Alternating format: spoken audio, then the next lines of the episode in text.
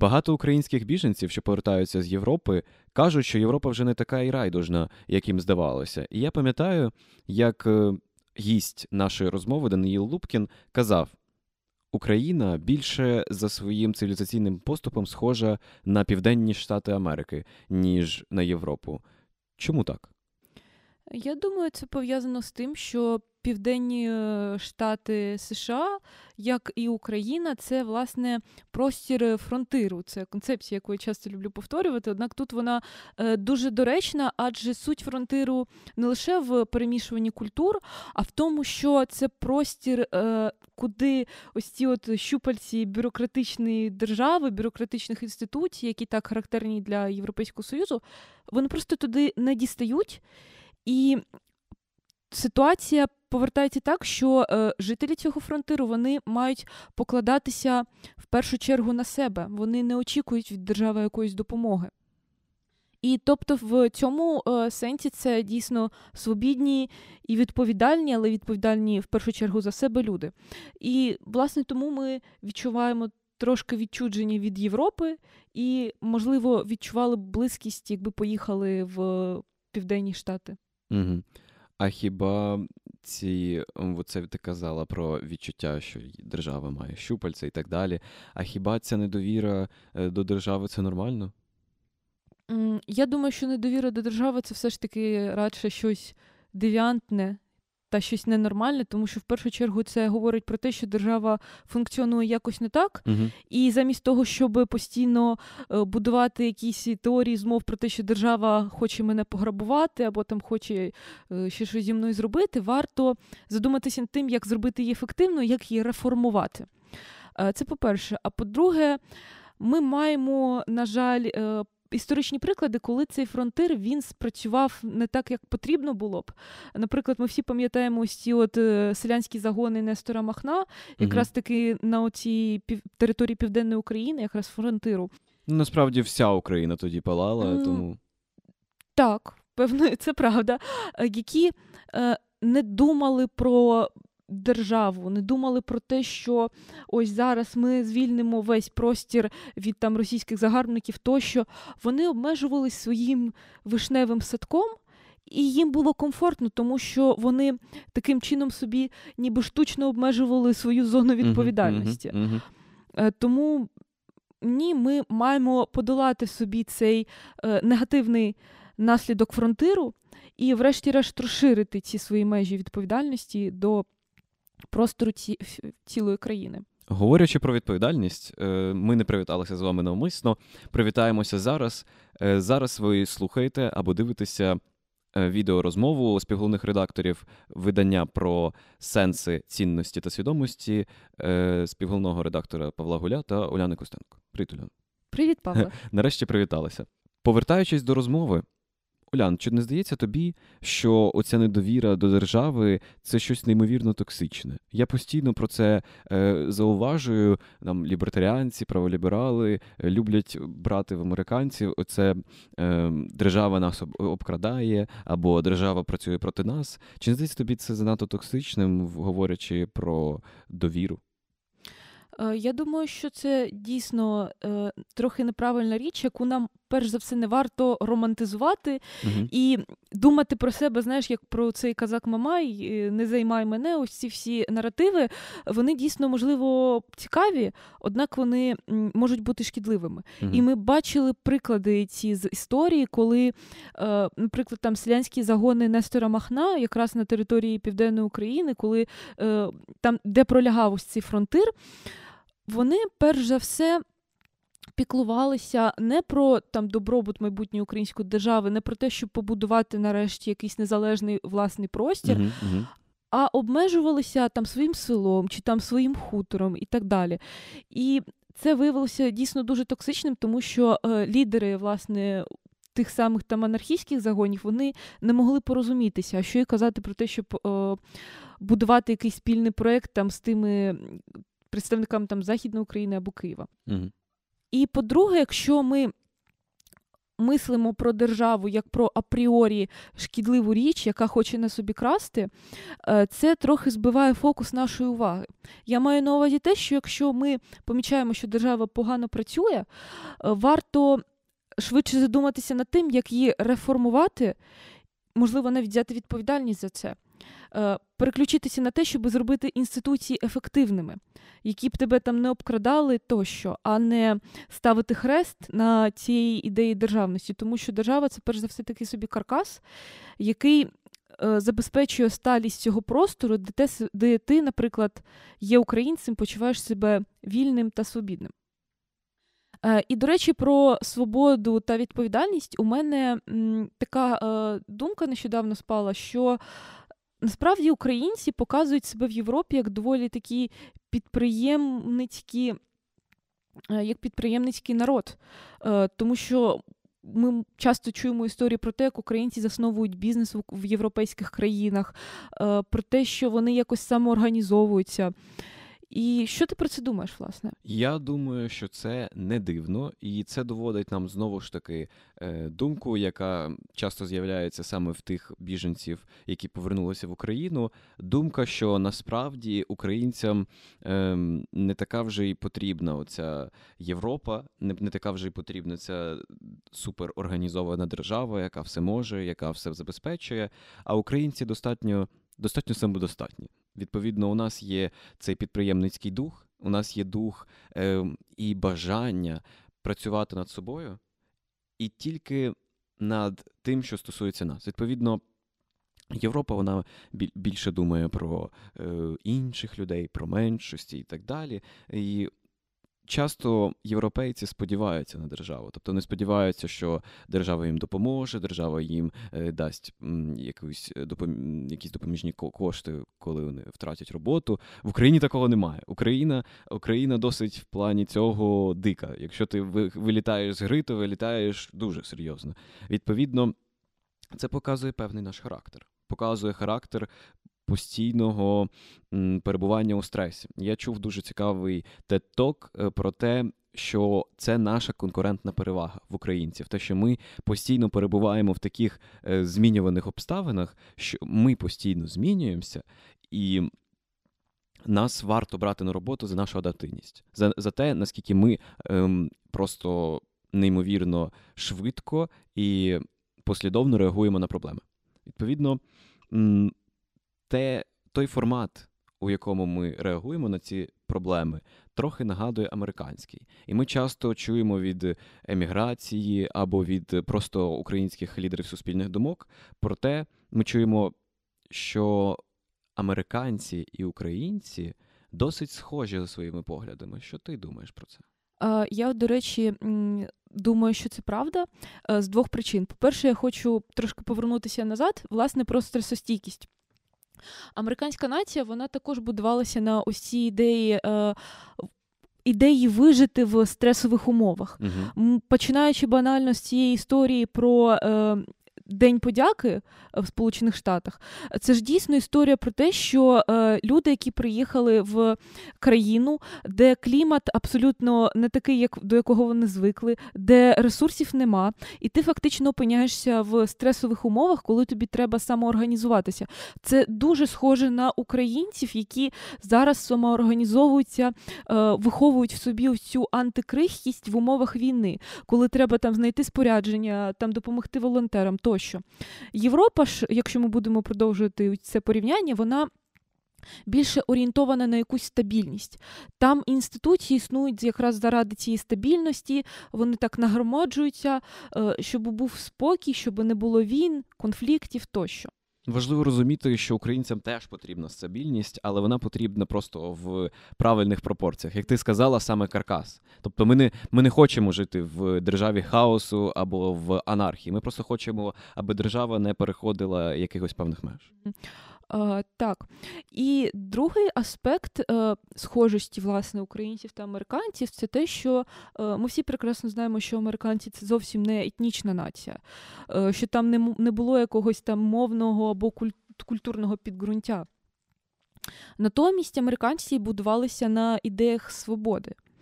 І ось мені цікаво, е, що ти думаєш стосовно того, як це співвідноситься з Україною, з нашими ідеями свободи, які ми зараз кристалізуємо.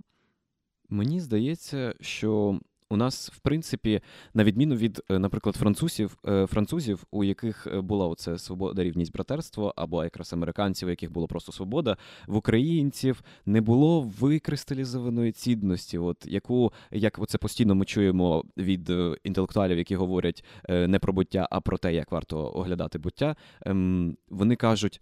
Нам потрібен національний міф, національна ідея. Національна ідея. І от вони мають на увазі якусь таку цінність, яку варто обрати, і от е, всім якимось дивним магічним способом впихнути в голову, і таким чином побудуємо націю. Відповідно, е, це дуже помилкова думка, тому що ця цінність вже є. І це та сама свобода. Просто ми про неї не говоримо і часто не думаємо про неї в такому форматі, як думають про неї американці, але це не означає, це не усвідомлення, не означає того, що ми не живемо за такими принципами або за такими поглядами. І це ж ми знову повертаємося до цього підприємництва або до того, що ми орієнтуємося тільки на себе і намагаємося планувати своє життя, відштовхуючись не від того, як нам допоможе хтось інший, а від того, на що ми спроможні.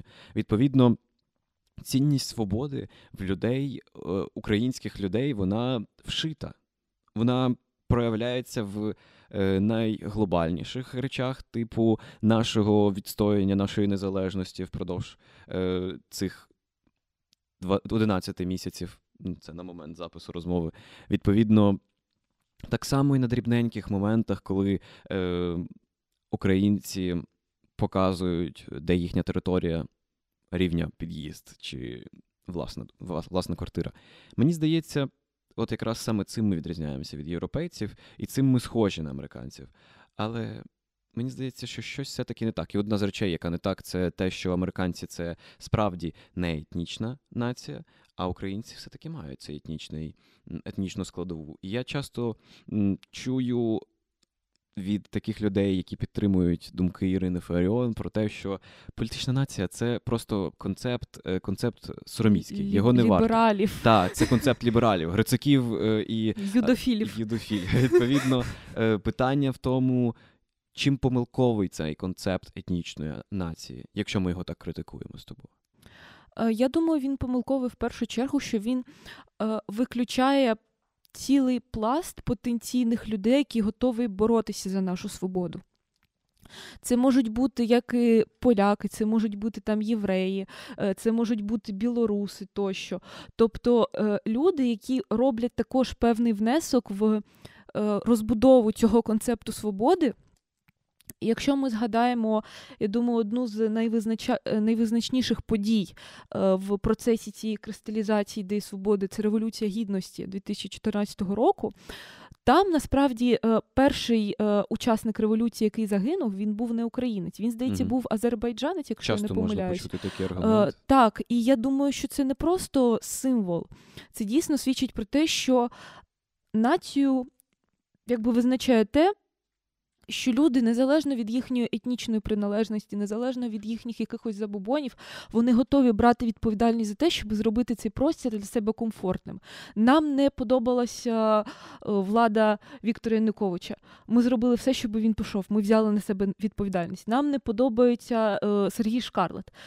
Ми незалежно від того, е, які в нас ті чи інші вподобання або походження, ми самоорганізовуємося і нація це дійсно не просто набір культурних кодів. Звісно, це теж важливо, адже культура це, врешті-решт, теж цінності. Е, однак нація це щоденний плебісцит, коли ви вирішуєте, сперечаєтесь, дискутуєте про те, яке майбутнє вам будувати разом. Ти говорила про відповідальність і про те, що люди, які готові боротися за вашу свободу, це ті люди, які належать до політичної нації. Відповідно, важливо розуміти, що е, не варто натягувати відповідальність за себе на інших. Тут mm-hmm. я говорю про західну підтримку, неочікувано, насправді, трохи е, зважаючи на той темп, е, в якому ми йдемо, але м, поглянувши на те, як ми почали ставитися до західної допомоги військової, з'являються певні відчуття, ніби ми вважаємо, що відповідальність за нашу безпеку лежить е, на них, а не на нас. Відповідно, я чув думки від американських експертів, деяких не більшості, але це така м- маленька групка. Відповідно, вони кажуть: а де ви були ці сім років? Вісім років до початку повномасштабного вторгнення? Як ви готувалися?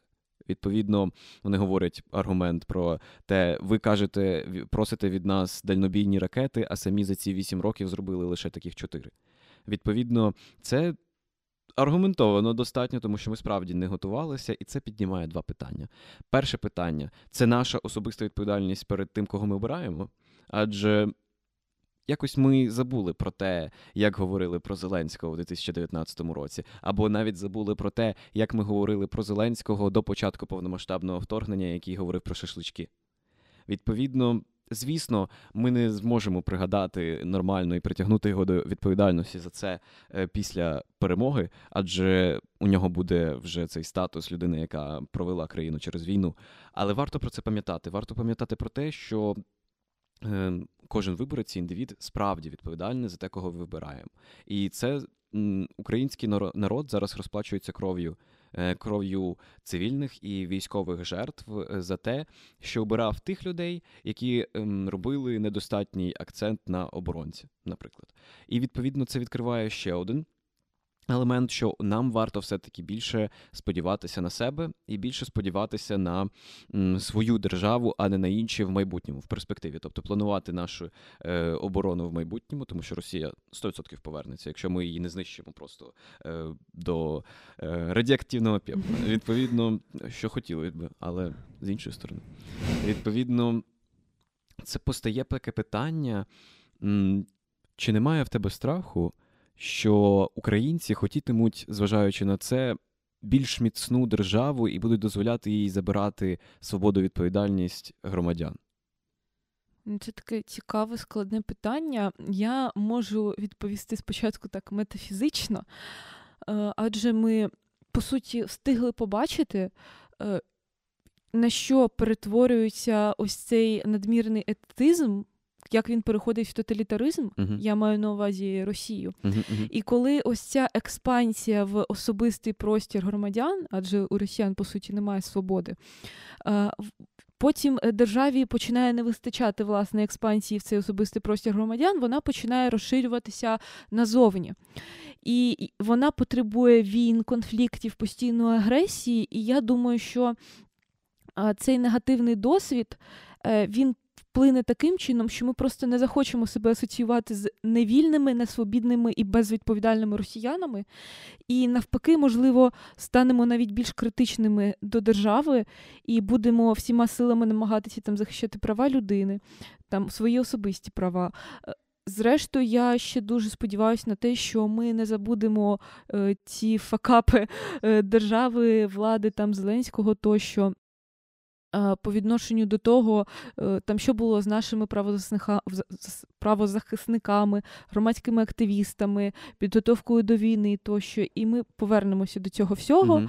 відсто... будемо відстоювати свою свободу, свою відповідальність і свій особистий простір таким чином. Але ж ем, українці 100% не будуть мислити, коли будуть голосувати за людей, які е, будуть давати більше влади. Вони точно не будуть мислити про те, е, що це обмежить в майбутньому їхню е, свободу. І якраз будуть е, просити саме цих приємних речей, як на їхню думку. Це сильна держава, е, могутній вплив і так далі. От. О, ну, це теж насправді ймовірно, тому що ми можемо згадати досвід Європи, де ось ця от держава загального добробуту вона постала якраз таки після Другої світової війни. В Британії якраз соціалісти перемогли після Другої світової війни.